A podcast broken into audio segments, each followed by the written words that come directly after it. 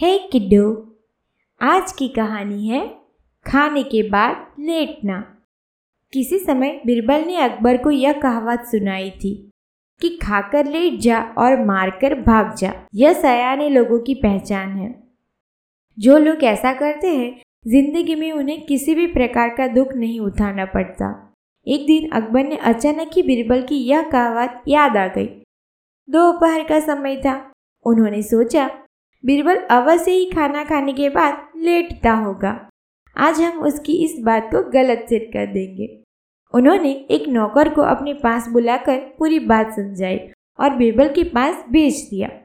नौकर ने अकबर का आदेश बिरबल को सुना दिया। बिरबल बुद्धिमान तो थे ही। उन्होंने समझ लिया कि बादशाह ने उसे क्यों तुरंत आने के लिए कहा है। इसीलिए बिरबल ने भोजन करके नौकर से कहा, ठहरो, मैं कपड़े बदल लेता हूँ और उसके बाद तुम्हारे साथ ही चलता हूँ। उस दिन बिरबल ने पहनने के लिए एक चुस्त पाजामा चुना। पाजामे को पहनने के लिए वह कुछ देर के लिए बिस्तर पर लेट गए।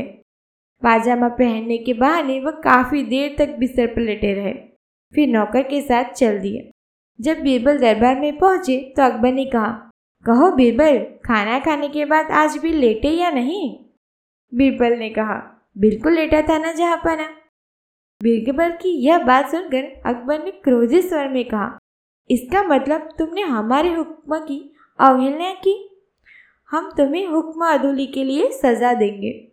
जब हमने खाना खाकर तुरंत बुलाया था, फिर तुम लेटे क्यों? तो बिरबल ने कहा, बादशाह सलामत, मैंने आपके हुक्म की अवहेलना नहीं की है। खाना खाने के बाद कपड़े पहनकर सीधा आपके पास ही आ रहा हूँ। आप तो पैगाम ले जाने वाले से भी पूछ सकते हैं। अब ये अलग बात है कि ये चुस्त पाजामा पहनने के लिए मुझे थोड़ा लेटना पड़ा। बिरबल ने सहज भाव से उत्तर दे दिया। अकबर बादशाह बिरबल की चतुराई को समझ गए और मुस्कुरा पड़े। क्यों, मज़ा आया ना? बस ऐसी ही कहानियों से जुड़े रहिए। Good bye.